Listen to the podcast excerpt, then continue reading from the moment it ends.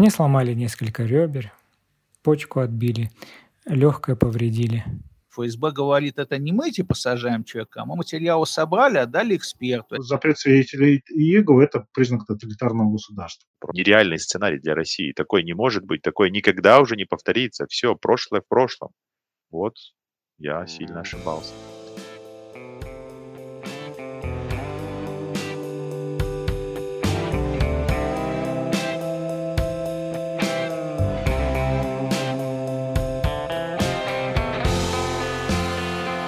Привет, вы слушаете подкаст «Россия закрывается» от правозащитного объединения юристов и журналистов «Команда 29». В прошлом эпизоде мы рассказывали, что большинство политических заключенных в России преследуют за веру и подробно говорили о деле Хизб ут-Тахрир вместе с родственниками людей, приговоренных к огромным срокам. Если вы не слушали тот эпизод, обязательно послушайте.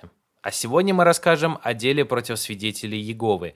По нему в России проходят сотни людей, их обвиняют в участии в экстремистской организации. В 2017 году Верховный суд России признал свидетелей Иеговы экстремистами, запретив их деятельность на территории страны. С тех пор не проходит и месяца без задержания и суда над кем-либо. Почему именно свидетели Иеговы? Как работает обвинительная система, с чем сталкиваются люди, которых задерживают за веру. Обо всем об этом мы сегодня и поговорим. В прошлом эпизоде мы поговорили с родственниками осужденных по делу Хизб ут-Тахрир, но не сделали какого-то правового анализа дела. В этом выпуске исправляемся и для начала говорим с Виталием Пономаревым, руководителем программы правозащитного центра «Мемориал».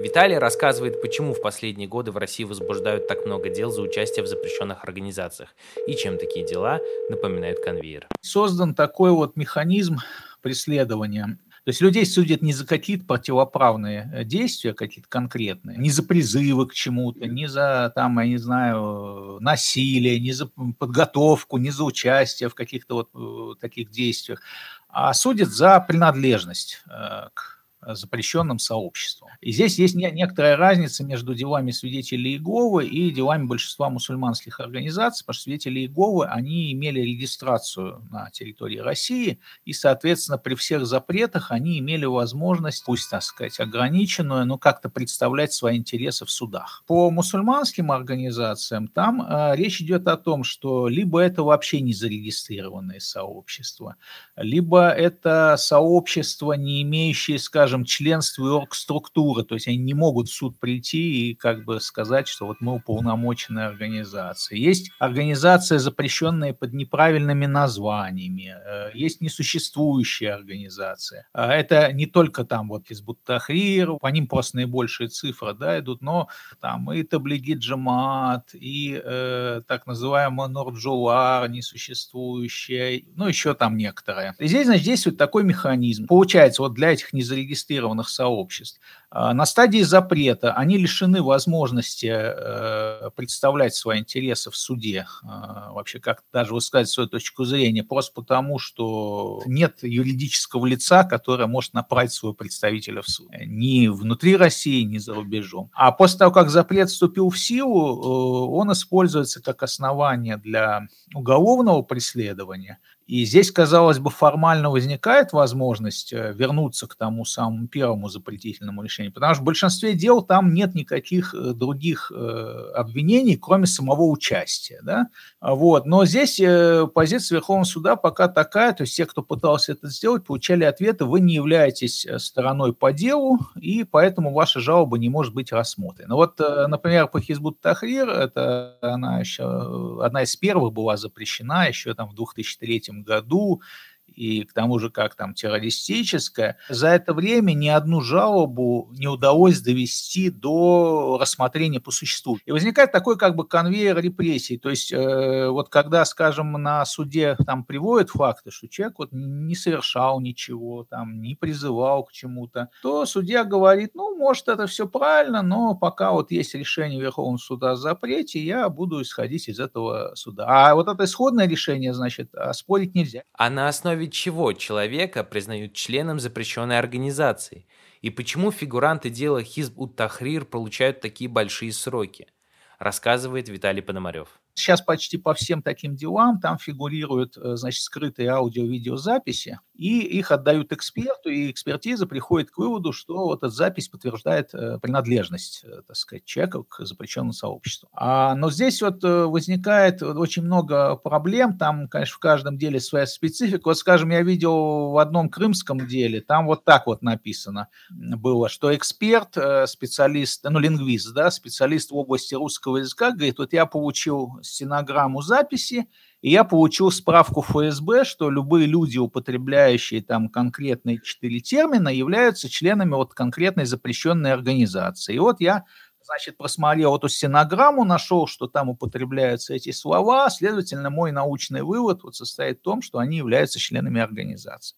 А там вот эти вот термины сами по себе, там Дават, да, там э, Зерат, они, они общие, общие исламские, там, ну, есть общие исламские, есть, которые там разные значения в разных контекстах употребляются. Но, опять-таки, оспорить это практически невозможно, потому что суды отвергают, э, почти всегда отвергают любые там альтернативные экспертизы или рецензии на экспертизы, критику официальных экспертиз. Причем звучит обычно такая аргументация, что эксперты, значит, имеют вот, там диплом соответствующий или степень ученую, вот, и у них нет личных мотивов там, э, скажем, как-то писать неправду. И все, и все как бы. Там э, получается абсурдная ситуация, когда в ряде случаев судья просто переписывает выводы эксперта, но в приговоре нет ответа на вопрос, вот какие именно там слова и действия являются, так сказать, преступными. Вот в этом плане очень важно решение Европейского суда года два или три назад принято по запрету в России книг Саида Нурси, где вот проанализирована э, вот эта практика российских судов и э, вот ссылки на экспертизы, на общие выводы экспертизы, без попыток их оценки, без учета э, критических доводов и э, говорит, что это не соответствует стандартам справедливого судебного разбирательства. Вот, то есть фактически сейчас получается так, что любой, кто зафиксирован на записи какого-нибудь собрания, да, так сказать, ну, совместных каких-то мероприятий, он может рассматриваться как член. Вот. Но на практике они выбирают каких-то людей, э, делают членами, каких-то переводят там в свидетели, пытаясь вот этим путем добиться показаний, там еще что-то такое. И с организаторами тоже не очень, э, значит, там такая ситуация, потому что, ну, понятно, что там такая очень э, большая ответственность для организаторов, имелось в виду, что вот люди, которые организуют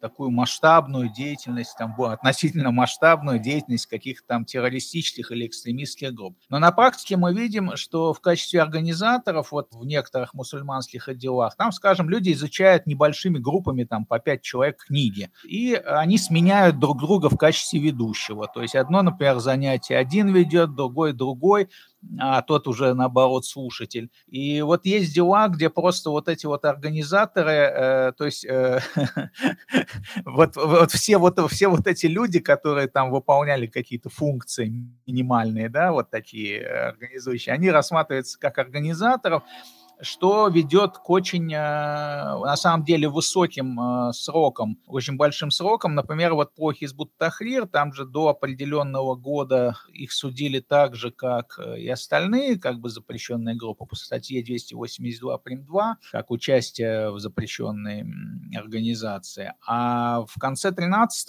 года выделили отдельную статью 205 прим. 5, а, это участие в организации, запрещенной как террористическая. И там уже для организаторов э, минимальный уровень, он, э, по-моему, от 15 лет начинается. Получается, что даже если суд понимает, что вот такой, ну, серьезной общественной опасности нет вот в действиях, ну да, есть группа, которая нарушила некий там административный судебный запрет на деятельность. Очевидно, должно быть какое-то наказание, раз закон нарушен. Но это, это совершенно не то, что э, действительно, скажем, группа, готовившая какие-то теракты, насильственные Тем не менее, вот в силу того, как устроено законодательство, судья не может назначать наказание ниже нижнего предела. То есть, в принципе, для многих статей кодекса такая возможность есть, но вот применительно к этим статьям а, антитеррористическим, экстремистским специально оговорен запрет для суда а, назначать наказание ниже нижнего предела. Ну и, в принципе, постоянно происходит какое-то ужесточение. То есть вот с 2013 года, как эту статью ввели, там каждые пару лет какое-то ужесточение как бы происходит. А, то есть построен такой как бы конвейер репрессий, где э, важную роль играют экспертизы, да, то есть ФСБ говорит, это не мы типа сажаем человека, а мы материалы собрали, отдали эксперту, и эксперт написал заключение, что вот на основе этих материалов человек является там членом или организатором запрещенного сообщества. И второе, там секретные свидетели, опять-таки, которые, но практически там их невозможно даже допросить нормально. Например, в ряде случаев, я знаю, в таком качестве использовали просто трудовых мигрантов из Центральной Азии. То есть говорили, или мы тебя депортируем, или ты вот говоришь, подписываешь и говоришь на суде все, что нужно, остаешься в России работать. И он говорит все, что угодно, а, фактически его показания, они не подвергаются в суде какой-то критической проверке, а более того, когда вот возникают вопросы, которые которые могут поставить под сомнение. Такой свидетель часто отказывается отвечать, говоря, что это там приведет к раскрытию моей личности там, и так далее. Но давайте вернемся к главной теме эпизода и поговорим о деле против свидетелей Иеговы. Краткая справка для тех, кто не знает, кто они такие. Свидетели Иеговы веруют в единого Бога и Иегову. Это имя, употреблявшееся в первом веке христианства, который спасет избранных на страшном суде – Свидетели отрицают христианское учение о Троице, а Христа не считают Богом, но почитают. День его смерти – единственный праздник, который они отмечают.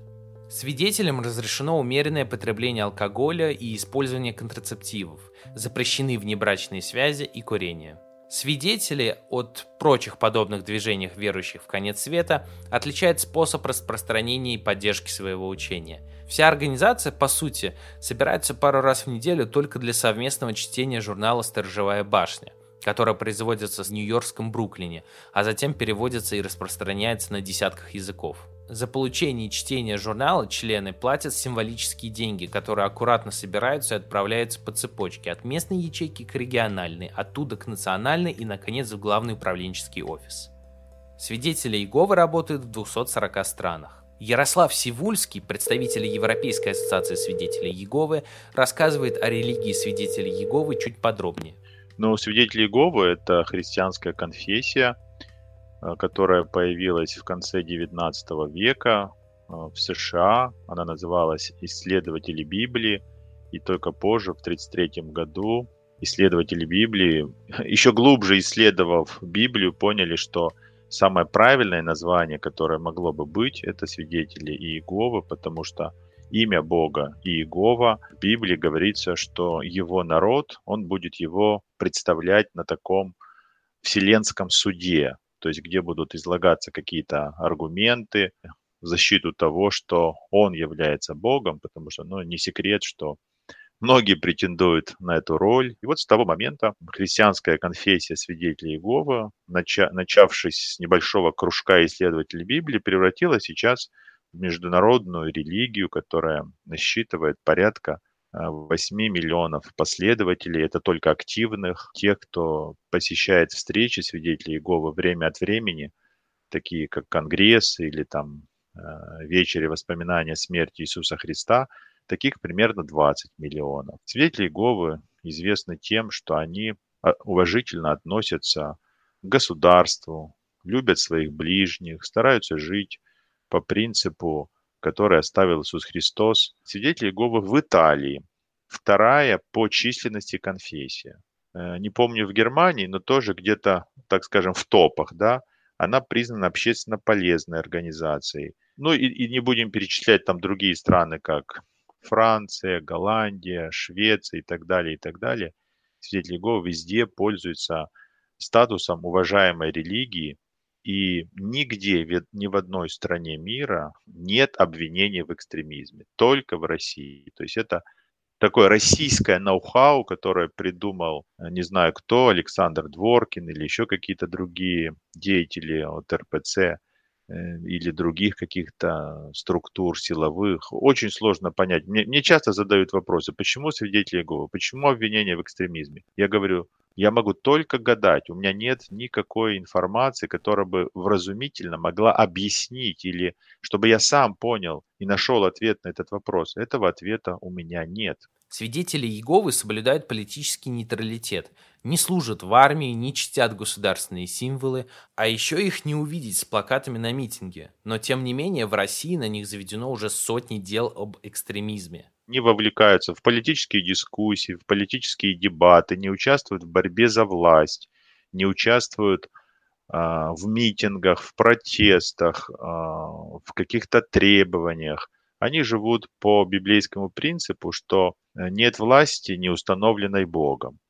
Поэтому даже если власть, может быть, не совсем а, адекватно себя ведет, все равно свидетели Иеговы отдают этот вопрос в руки Бога и не пытаются своими силами свергнуть эту власть там, или как-то критиковать ее, или влиять на нее. Они считают, что это не их дело. Если Бог это допускает, значит, Он может это исправить. Вот. Поэтому очень странно слышать обвинения в экстремизме, потому что ну, обычно экстремист всегда связан с политикой тем или иным образом. Это не бывает экстремизма, просто экстремизма, да, то есть это всегда политика.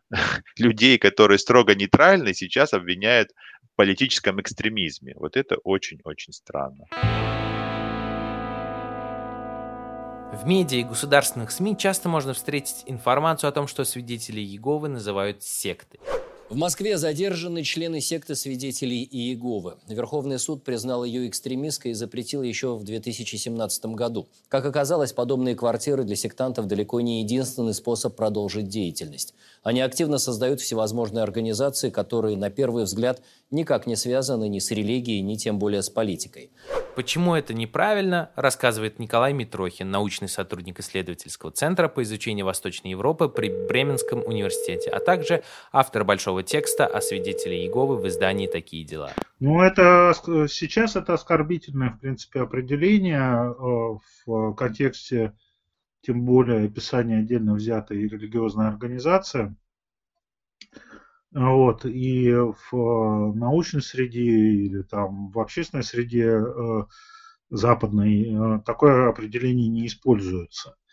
То есть секта это обычно часть чего-то, э, то есть это внутри некой религиозной деноминации, внутри некой религии, так сказать, может выделиться некоторая часть, и она будет называться секта.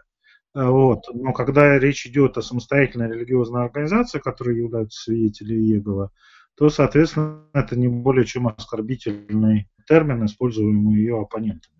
А вот о чем, по мнению Николая Митрохина, говорит преследование свидетелей Иеговы в России. Такая лакмусовая бумажка на то, что является ли э, режим в определенной стране репрессивным или нет. То есть, когда их начинают преследовать, это значит, что политический режим в стране из там, мягкого авторитаризма переходит в тоталитарную стадию. И мы с тем же Виталием Пономаревым наблюдали это на примере сначала Туркменистана, потом Узбекистана, где по очереди свидетели Иеговы запрещали на протяжении 90-х годов. То есть как только как бы режим э, теряет вообще все рамки приличия, так сказать, и ходит из э, режима рук, рукопожатного, скажем так, в приличном обществе, там Запад может, условно говоря, закрывать глаза на те или иные нарушения прав человека, но как бы в какой-то момент эволюция режима достигает того, что ему уже становится все равно на как бы, э, гуманитарную корзину контактов с Западом. И тут вот как бы свидетели Иеговы, их запрещают, это одно из первых просто показателей этого. Запрет свидетелей Иеговы – это признак тоталитарного государства. Свидетели Иеговы столкнулись с преследованием не впервые. В апреле 2021 года исполнилось 70 лет со дня крупнейшей депортации верующих в Сибирь, так называемой операции «Север». Она коснулась около 10 тысяч верующих. В 50-е годы в основном месте высылки в Иркутской области образовался самый значительный в СССР Центр свидетелей – в нулевые на сайте Иркутской областной администрации и соседней Бурятии можно было встретить утверждение, что свидетели Иеговы – традиционная для региона религия. Во времена Советского Союза за свидетелями Иеговы был постоянный надзор. Сотрудники КГБ приходили к ним домой с обысками, арестовывали их за чтение и распространение самоиздата «Сторожевой башни».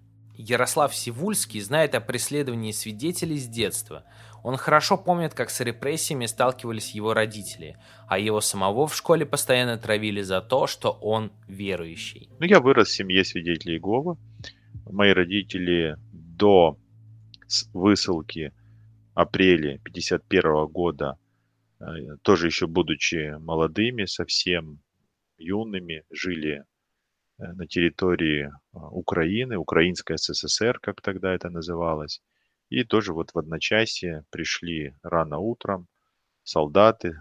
Там буквально 100 килограмм вещей давалось на семью. Через два часа всех посадили на грузовики, потом отправили на узловые станции, посадили в эшелоны и отправили в Сибирь, как тогда они сказали, на вечное поселение. Там мои родители встретились, поженились. А, я уже родился позже, когда они освободились от спецкомендатуры. Домой они вернуться не могли, потому что все имущество было отнято. В нем жили совсем другие люди, у них не было ни дома, ничего. Поэтому они а, остановились в Краснодарском крае, построили там дом из подручных материалов, какие там они могли найти, купить, какие-то деньги, наверное, были заработанный там, в Сибири, на лесоповале там или где. Я уже родился в, в городе Армавир Краснодарского края и, конечно, с детства был воспитан как верующий человек. Потом мы жили какое-то время в Прибалтике, в Таллине, потом обратно вернулись на Ставрополье. Папе не понравился климат в Таллине, поэтому говорит, все, возвращаемся к солнышку, и мы все переехали туда. Где бы мы ни были, ну вот за исключением, может, нескольких лет э, в Таллине, там более-менее спокойно было, обысков не было, никто нас не, не спрашивал о разных взглядах. А вот э, все это время до этого, сколько себя помню, это всегда было ну, тогда свидетели Иеговы преследовало государство целиком, да, то есть как, как таковое. То есть государственная идеология была атеистическая, скажем так, богоборческая, а свидетели Иеговы, наоборот, стойко а, придерживались своей точки зрения, что Бог есть, что его имя Иегова, что нужно соблюдать э, заповеди, жить по ним.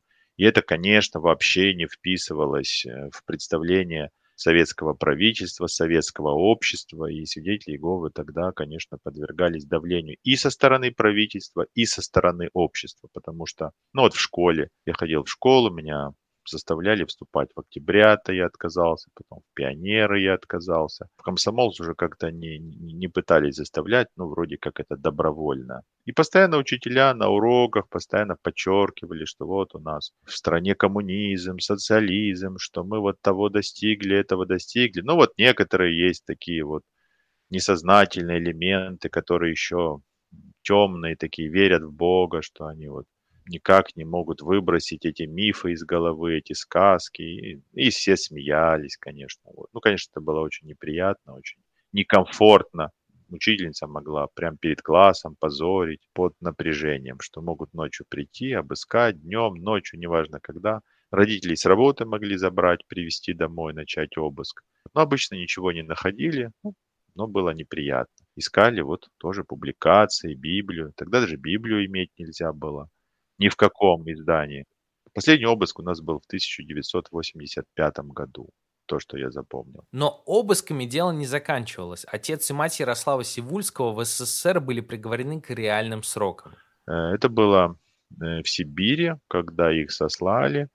Э, он занимался сам издатом, как тогда это называлось, издавал подпольно публикации «Сторожевая башня».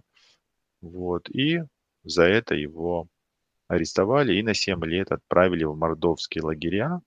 Он полностью провел 7 лет в мордовских лагерях.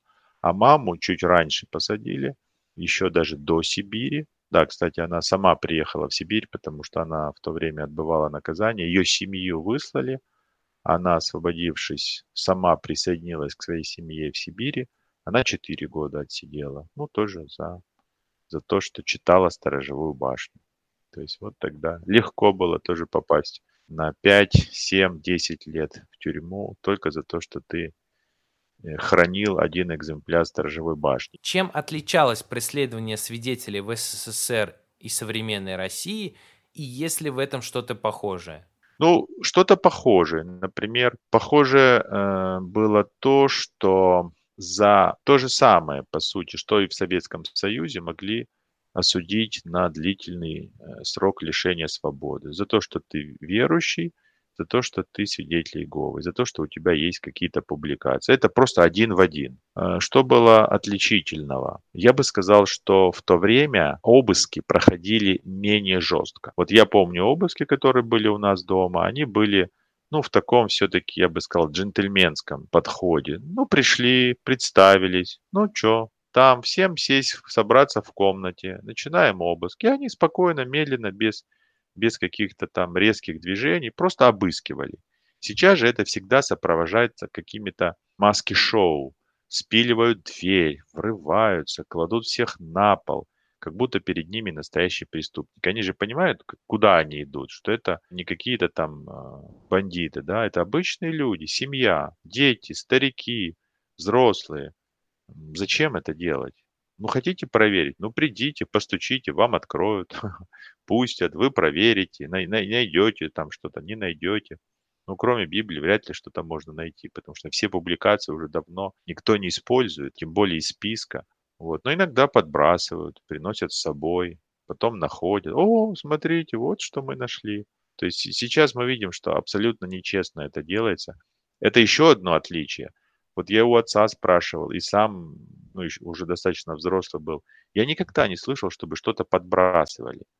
Вот такого не было. То есть, если ты что-то действительно хранил, у тебя нашли, да, забрали, могли там оштрафовать или даже, ну, вплоть до уголовного дела. Не всегда, но иногда были уголовные дела. Но сейчас вот подбрасывают, это сейчас повсеместная практика. Вот это отличительная, да, отличительная вещь. Вот не было такого. Я не буду говорить про все случаи, про весь совет, это не мое дело.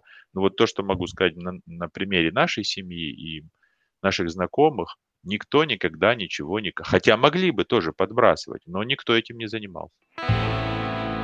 В течение 70-х годов группы верующих образовались практически на всей территории Советского Союза, от Архангельской области и Приморья до Туркмении и Узбекистана. А с уходом Хрущева жесткие репрессивные меры в отношении свидетелей Иеговы почти закончились, но остались денежные штрафы за нарушение законодательства о религиозных культах. В 90-е годы свидетели Иеговы были легализованы в России и официально зарегистрированы в стране в марте 1991 года. В Москве проходили крупные конгрессы верующих, где собирались до 50 тысяч человек, а под Санкт-Петербургом верующие создали свой центральный управленческий орган. Несколько зданий для молитвенных собраний в поселке Солнечном, где служили около 350 человек. Кстати, именно с этим местом и, внезапно, с самим Владимиром Путиным, по одной из версий, связано преследование свидетелей Иеговы. Вот что об этой версии рассказывает Николай Митрохин. То, как сказали мне люди, э, скажем так, близкие к питерской мэрии 90-х годов, проблема была в следующем, что э, э, свидетели Екова, когда организовывали свой центр под Солнечногорском, вот, и получили там пионерский, бывший пионерский лагерь в качестве резиденции, они взятку дали Анатолию Собчаку. А его первый зам по международной работе Путин, который, собственно, обычно такие, такими вещами занимался, его обошли в этой ситуации. И, собственно, эта месть Путина была как бы им э, за то, что как бы в свое время не заплатили. Он увидел, что теперь это можно сделать безболезненно для состояния российско-американских отношений, которые так плохи уже, вот, то, соответственно, он реализовал давно как бы отложенную месть, поэтому это все систематически делается вот, нарушая права вот сотен тысяч граждан России, э, вот, на которых ему, в общем-то, видимо, плевать. РПЦ никогда не любила, понятно, свидетелей Еговы, они как бы активный религиозный конкурент, э, и как бы довольно много клеветы распространялось разными структурами РПЦ и отдельными ее акторами, священниками, епископами в отношении свидетелей Еговы – но к данной компании, тем более тотальному запрету, видимо, РПЦ не причастна. Во всяком случае, нет никаких признаков того, что она проявляла активность в этом направлении или там призывала к запрету, или как бы свидетельство о том, что она лоббировала активно это. Я думаю, что здесь в первую очередь это как бы личная путинская реакция, плюс как бы мнение всей этой корпорации правящих в России чекистов о том, что э, любой американский агент, а они рассматриваются именно так, потому что их центральный офис находится в Бруклине, там нет никакой разведной информации, никогда как бы Э, ни советским чекистам, ни постсоветским чекистам не удавалось доказать, что они занимаются сбором какой-либо шпионской информации. Иначе они предъявили это сразу. Вот. Но просто само по себе вот наличие как бы людей, которые э, там прямо и регулярно связываются со Штатами, и то, что этих людей много, ну, разумеется, сотрудникам госбезопасности не нравилось, как бы это была такая как бы социальный заказ в этом состоял, в принципе. Но сотрудникам госбезопасности много чего в жизни не нравится. Вот если бы э, как бы все правительства руководствовались их запросами, то как бы жизнь, жизнь бы остановилась. Вот. Э, но как бы тот факт, что этот их запрос был удовлетворен, просто свидетельствует об эволюции путинского режима. В нулевые, получившие полную свободу свидетели Иеговы, начали сталкиваться с точечными проблемами в регионах. Вот что об этом вспоминает Ярослав Сивульский. В 2000-х еще проходили ежегодно конгрессы. Но я сам лично был вот в Лужниках на конгрессе тоже. Почти полный стадион был э, заполнен свидетелями Иеговы. И никто не мог бы даже предположить, что в один день свидетели Иеговы превратятся в экстремистов, их запретят, все имущество отнимут, будут бросать в тюрьмы и за стенки, как это было в Советском Союзе. Вот если бы мне кто-то тогда такое сказал, я бы ну, просто улыбался. Нереальный сценарий для России. Такой не может быть, такое никогда уже не повторится. Все, прошлое в прошлом. Вот, я сильно ошибался. Э, это рождалось где-то, не знаю, во властных структурах или в каких-то других кабинетах, коридорах, умах, мы этого не знаем. Мы почувствовали очень серьезные проблемы в 2009, когда некоторые публикации по иску Таганрогского прокурора, э, Ростовский областной суд признал 34, по-моему, публикации экстремистскими, запретил деятельность Таганрогской местной религиозной организации. Потом э, судьбу Таганрогской э, общины повторила Горно-Алтайская община свидетелей Иеговы, тоже местная религиозная организация. Пополнился список экстремистских материалов, в конце концов он вырос там чуть ли не до 80 экземпляров. И последней публикацией, которая была запрещена, это была Библия, перевод Нового мира свидетелей Иеговы. После запрета Таганрогской и Горно-Алтайской э, религиозных организаций мы начали ощущать повсеместное давление на наши местные религиозные организации, на управленческий центр. Мы получили массу предупреждений, э, налоговые проверки. И в конце концов, э, в 2016 году а, Генпрокуратура вынесла предупреждение о недопустимости экстремистской деятельности. И это привело к тому, что через год Министерство юстиции уже а, вышла с иском о ликвидации. В том же году, во-первых, 17 апреля Верховный суд принял решение запретить управленческий центр, ликвидировать, запретить все религи... местные религиозные организации. К 2017 году в России находилось 396 представительств свидетелей Иеговы, а незарегистрированных общин около 2000. Число самих верующих насчитывало порядка 175 тысяч человек. Запрет организации сделал всех этих людей потенциальными заключенными. Тем более, что властям не важно, кто перед ними и сколько лет человеку.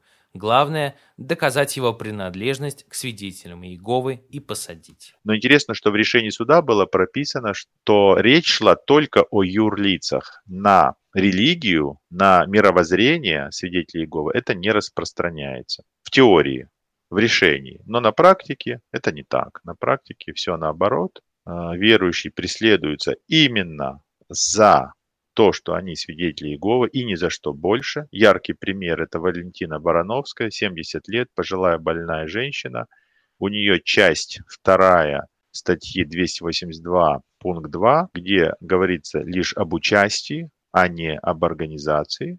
И вот по этой второй части она получает реальных два года лишения свободы. Вот. Сможет она пережить, не знаем. Но вот Ившин тоже семь с половиной лет получил, пожилой мужчина из Краснодарского края. Ужасающий случай, очень плохое здоровье, очень много он пережил в СИЗО, э, там издевались над ним, то есть вообще читаешь истории, сердце кровью обливается. Их жизнь сразу меняется радикально, счета блокируют, невозможно сходить в магазин, невозможно воспользоваться карточкой. То есть жизнь превращается в кошмар, вот на пустом месте. Вчера ты э, жил себе, ни, ни о чем не думал, ну, думал, что может ко мне придут там или слышал что-то, что такое может случиться. Но тут мгновенно все меняется, и жизнь превращается в кошмар. Вот, вот такова сейчас реальность. В 2018 году о деле против свидетелей Иеговы высказался президент России Владимир Путин и назвал их преследование чушью.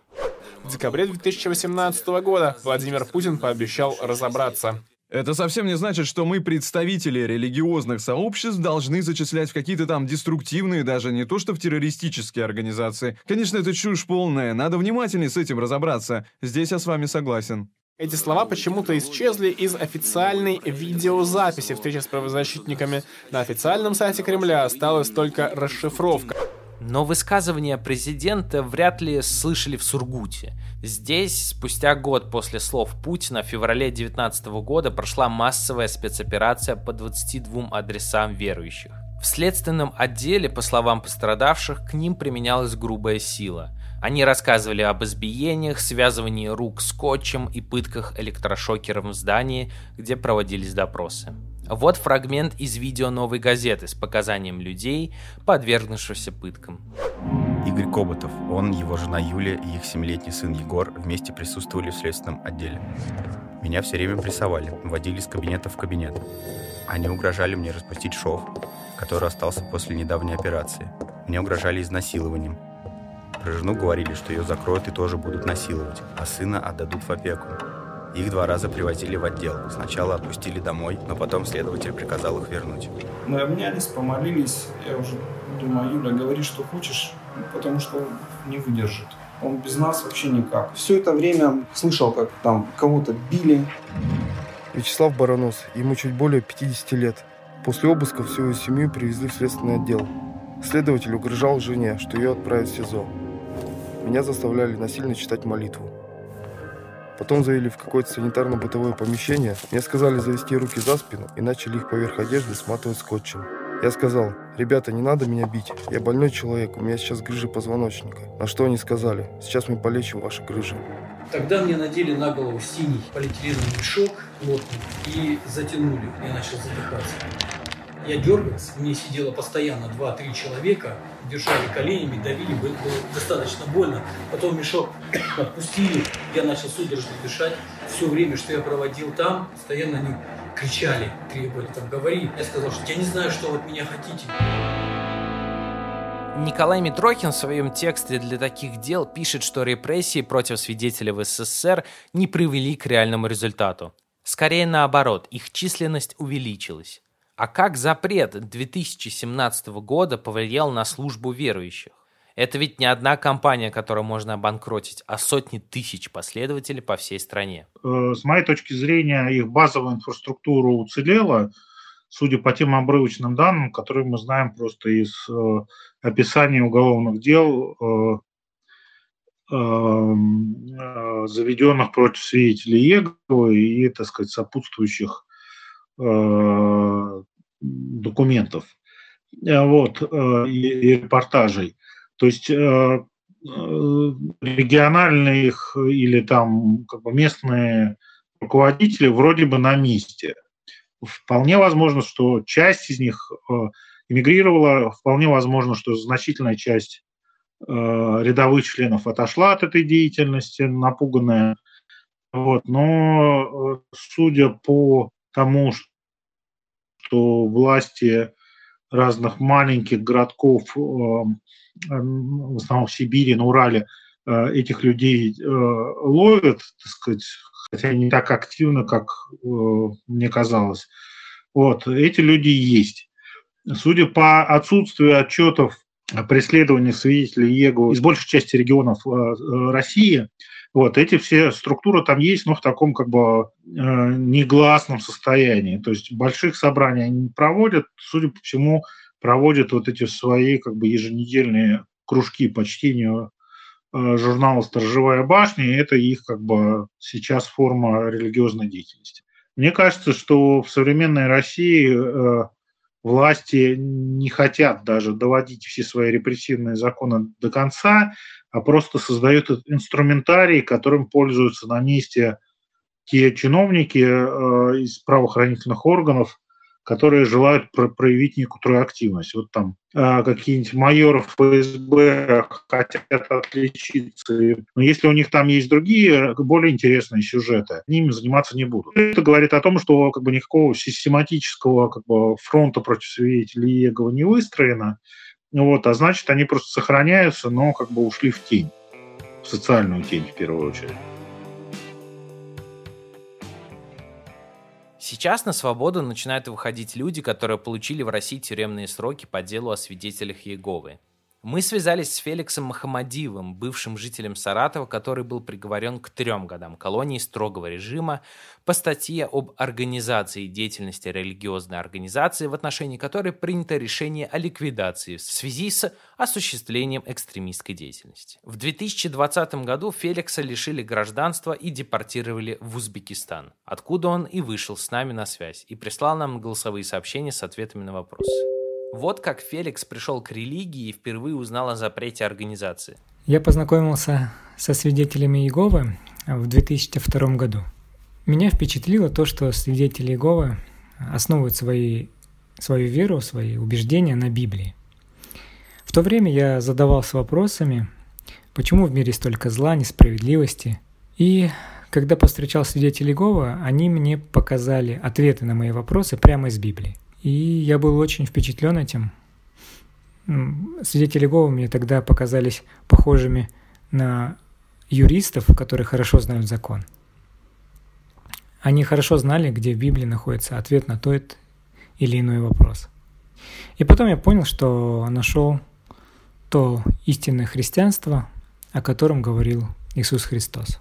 Как и большинство свидетелей Иеговы в России, да и в мире, наверное, я следил э, за судебным процессом, как в Верховном суде проходило слушание.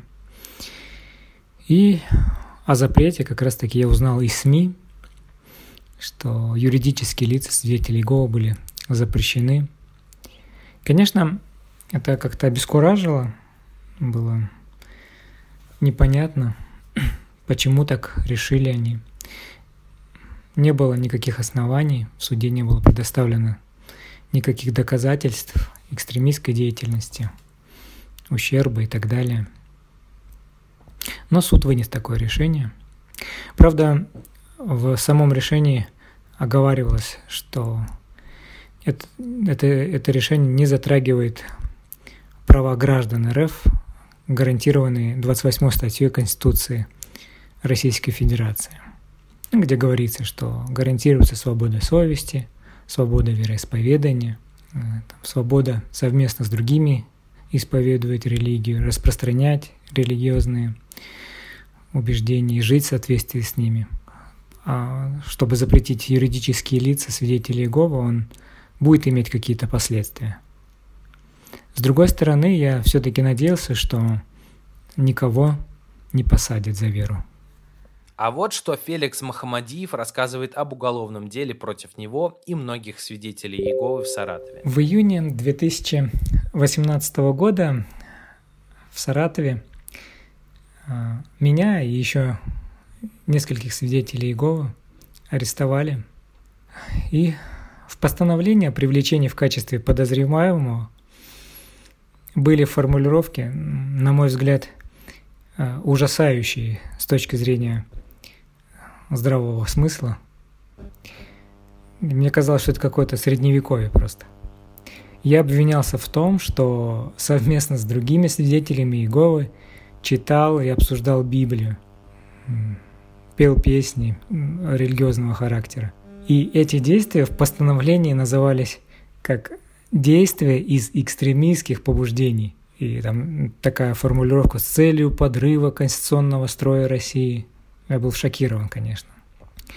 Кажется, что ну, такое не, не может быть, просто невозможно, чтобы в стране, где официально христианство считается одной из основных религий, христиан преследовали как экстремистов только за то, что они христиане. Ну, во время следствия я все ждал, когда же мне предъявят факты истинного экстремизма в моих действиях. Но ни во время следствия, ни во время судебного процесса таких фактов, конечно же, предоставлено не было и не могло быть. Это уголовное преследование затронуло многих в Саратове, мою семью, других свидетелей Иеговы. Такое ощущение, что весь город, всех свидетелей Иеговы, которые были, у меня такое ощущение, что тогда в то время обыскивали, опрашивали. Ну, каково это, когда ты приезжаешь вместе с большой группой сопровождающих лиц в погонах и в масках, балаклавах. Тебя ведут через твой двор – соседи на тебя смотрят. Ну как ты им объяснишь, что ну, такая жизнь сейчас? Никак не объяснишь. Но это очень неприятно, конечно. До сих пор у многих еще последствия, у кого какие. Кто-то еще просыпается по ночам, вздрагивает. Кто-то еще как-то сказалось на нервной системе многих из нас. В момент задержания я был супругой. И мы не оказывали никакого сопротивления тем, кто нас задерживал. Более того, когда были у нас дома с обыском, была групп, силовая группа поддержки, СОБР. Мы ребятам из СОБРа предложили.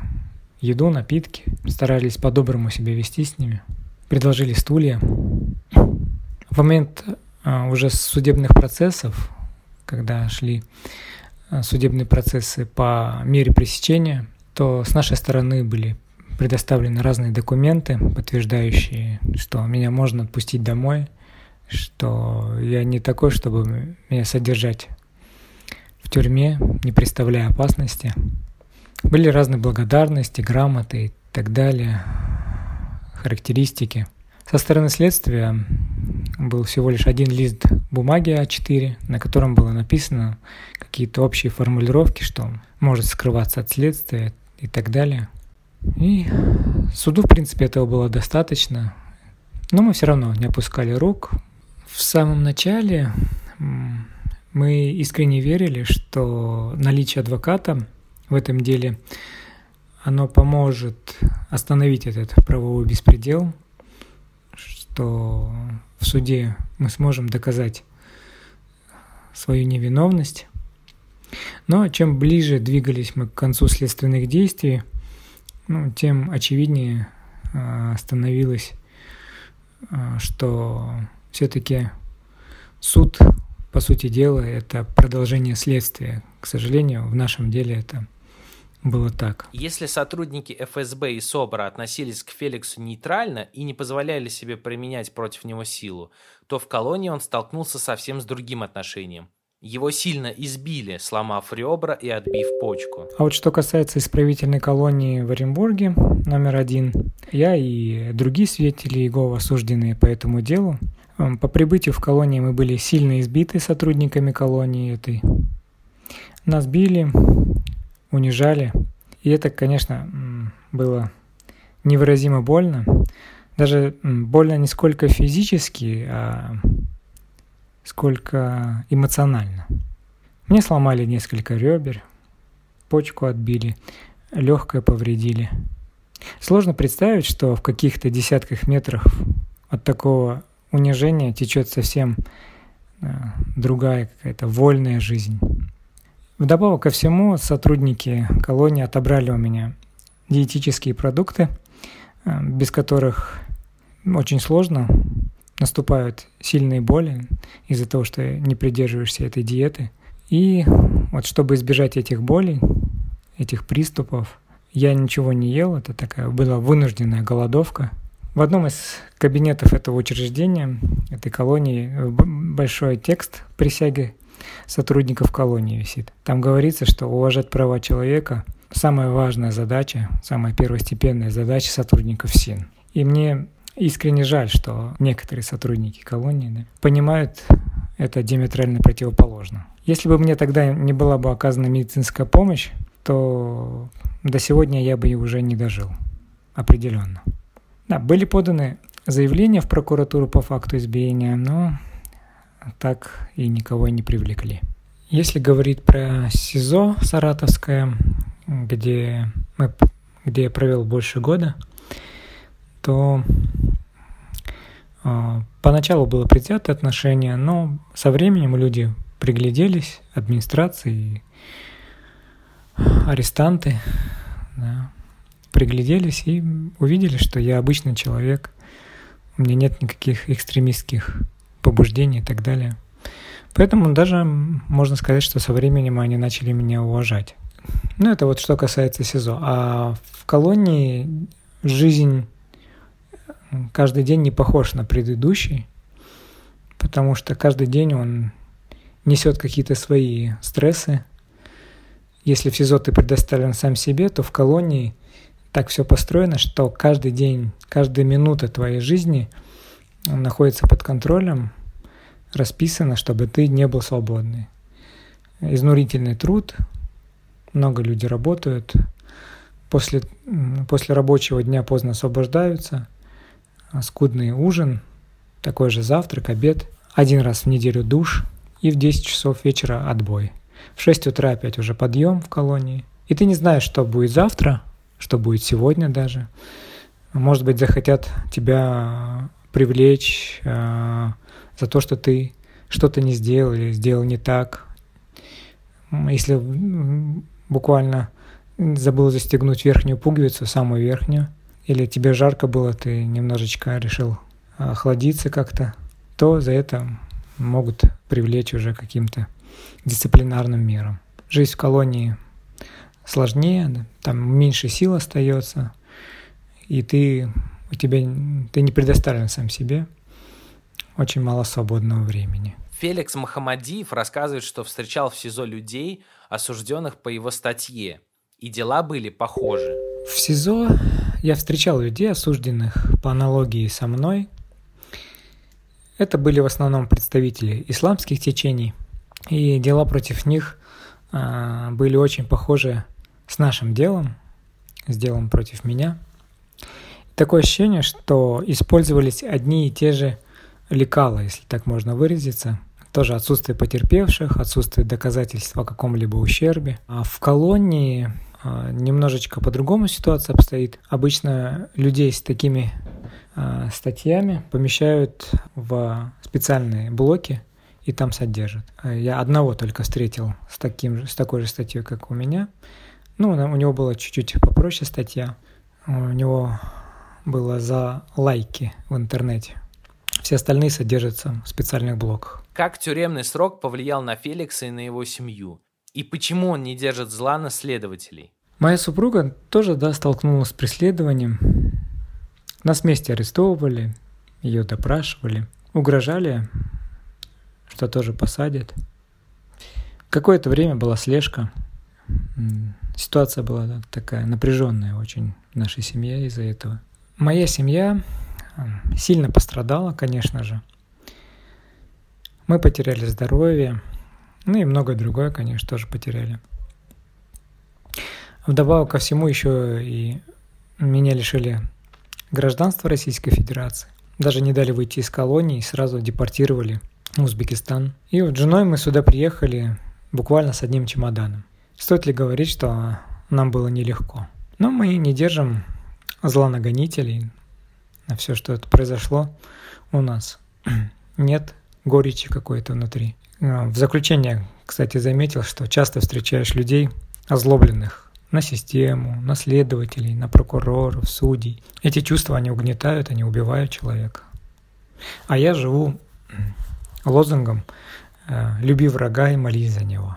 Я буду жить в Узбекистане. Я получил гражданство этой страны, конечно же. Я этому очень рад. И надеюсь, что здесь мои религиозные взгляды будут уважать. Сейчас мы обустраиваемся, все хорошо, потихонечку налаживаем быт, появились новые друзья, привыкаем к местной культуре, еде, погоде. В России остались у нас, конечно же, родные, и мы о них думаем каждый раз. А в Россию мы не можем поехать из-за того, что у меня установлен запрет на 8 лет на въезд в Россию. Но мы общаемся с родными посредством видеосвязи. В общем и целом, жизнь сейчас потихонечку налаживается. А вот что о дальнейших планах свидетелей Иеговы и надеждах на лучшее будущее рассказывает Ярослав Сивульский. Религия – это не организация, это, это мировоззрение, это вера. Поэтому веру запретить невозможно. Чтобы лучше понять, э, что произошло со свидетелями Иеговы в России после 17 года, давайте вернемся на 20 столетий в прошлое и вспомним, а что произошло Э, с первыми христианами, когда Иисуса распяли и начались гонения. Библия говорит, что христиане из Иерусалима рассеялись по всей Иудее и по всей Римской империи из-за из гонений. Вот, но они же не перестали быть христианами. И мы знаем из истории, что они находились и в подполье, их там выслеживали, наказывали. Нерон там даже выводил их на арену, где их там львы убивали там или их казнили. Но они же не отказывались от своей веры. То же самое, то же самое происходило в нацистской Германии, когда запретили свидетелей Иеговы во времена Гитлера. Никто же не перестал верить. Их стали бросать в концлагеря, предлагали отказаться от своей веры, подписать документы, ты свободен. Но массово никто это не делал.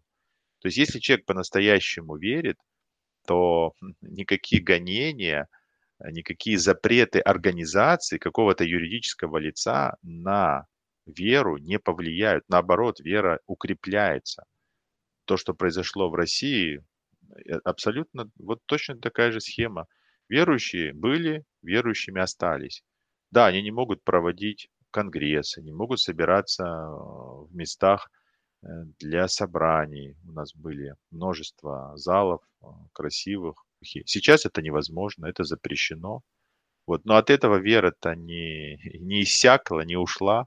Поэтому свидетели Иеговы продолжают э, читать Библию в своей семье, могут пригласить каких-то друзей, продолжают делиться своими взглядами с теми, кто интересуется, кто спрашивает. Даже те, кто оказывает в тюрьме. Их спрашивают, ты за что сюда попал? Я свидетель Иеговы, я верю в Бога. Люди начинают удивляться. За это теперь сажают? Нет, это невозможно. Как такое может быть? Нереальный срок. За грабеж меньше дают. Если говорить о текущей ситуации, то она стабильно плохая, потому что обыски происходят каждую неделю с большей или с меньшей интенсивностью, они регулярно проходят. Какими-то волнами, порой прям вот буквально сплошные обыски каждый день, каждый день в том регионе, в другом. Потом бывает несколько недель затишье, потом опять. Никакой логики э, нет проследить, и какую-то закономерность тоже трудно. Вот. Но после решения, э, то есть адвокаты обратились с жалобой в Европейский суд по правам человека, и он принял иск в приоритетном порядке возможно, в ближайшее время даже что-то будет, какие-то сигналы поступают, что решение уже на подходе. Поэтому если вот оно состоится, то оно может гипотетически повлиять на ситуацию со свидетелями ГО в России. Может быть, э, мы увидим снижение или прекращение уголовных дел. Может быть, можно ожидать возвращения статуса юридического лица. Возможно, даже повторение того, что было в 1991 году, реабилитация какая-то, мы не знаем. С чем может быть связано преследование свидетелей Иеговы в России? Кому это нужно? Сегодня мы услышали много версий, но вероятнее всего многочисленные дела против верующих – это просто продолжение антиэкстремистской риторики, о которой повсеместно рассказывают российские власти.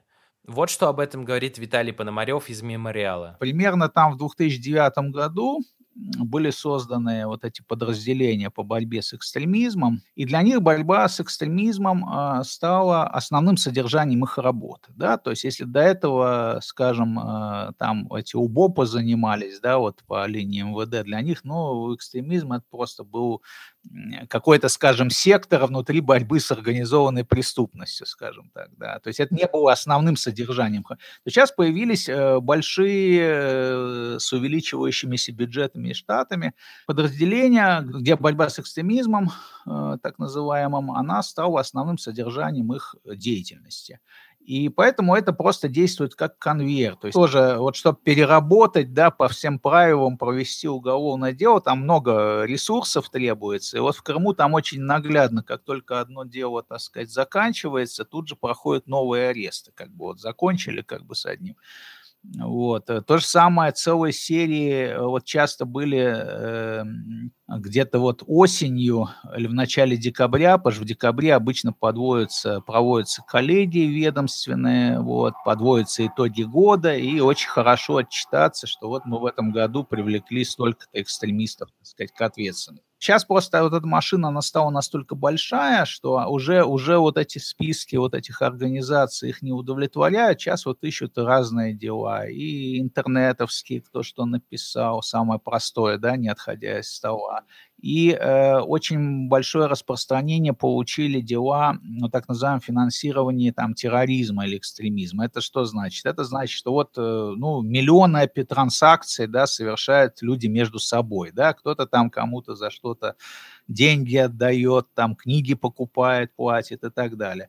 Если в этой цепочке транзакций, например, какой-то человек попадает под подозрение, причем даже его вина не доказана, он, может быть, вообще уже вне России находится, да, то те, кто вот задействован в этих транзакциях, их, э, ну, многие сталкиваются с угрозой, что их обвиняют в финансировании терроризма или экстремизма. Пока на ближайшие годы никакого предела я не вижу, я, я даже думаю здесь вот по-другому, что им нужны сейчас уже новые объекты, им надо вот какие-то яркие результаты показывать, и вот недавнее там сообщение, что в Крыму какая-то организация народ международное там с названием, сейчас не помню, но можно найти, вот якобы там теракт готовил и так далее.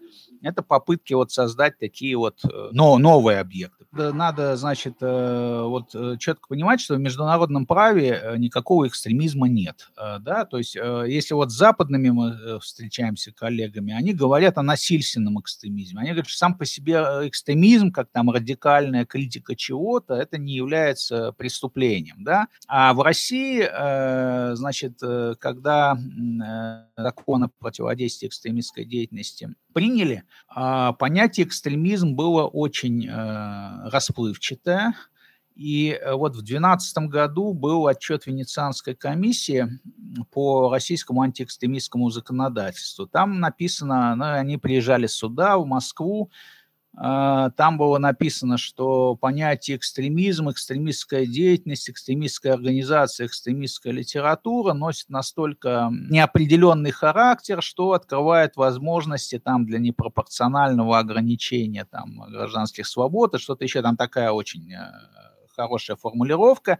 И в том же отчете было написано, что они, когда вот обсуждали с представителями российского государства это, те признали, что такая проблема есть, и пообещали, что вот э, будут внесены поправки, которые вот исправят эту ситуацию. И, к сожалению, вот с 2012 года все поправки, они на, наоборот, совершенно другом направлении пошли. И то же самое эволюция произошла с понятием экстремизма в документах э, вот ШОСа, да, да? То есть если первоначально э, там вот документы начала 2000-х, там экстремизм однозначно связывался с насильственной деятельностью, и э, как раз все говорили, что вот почему мы на внешней арене связываем экстремизм с насилием, а на внутренней вот э, людей преследуют без привязки к насилию вот, то потом а, вот под, э, как бы по инициативе России, скажем так, э, внесены поправки, и сейчас это уже убрана, эта увязка. А надо сказать, что вот эта вот российская модель антиэкстремизма, она была скопирована э, ну, с некоторыми отличиями целым рядом других постсоветских стран. И э, поэтому на самом деле число жертв этой модели, оно не ограничивается теми, кто в России находится, но вот особенно страны Центральной Азии, многие они скопировали эту модель. И причем нас настолько вот сейчас э, привыкли все к понятию экстремизм, на уровне вот даже многих экспертов настолько вошло, что это просто нормально, что вот есть такие антиэкстремисты, что всем кажется, что и во всем мире это как бы так же устроено, да, вот, то есть уже просто даже люди многие не задумываются о том, с чего это началось, и что эта практика, она только не распространенная, но и очень небольшое число стран в мире, где она применяется.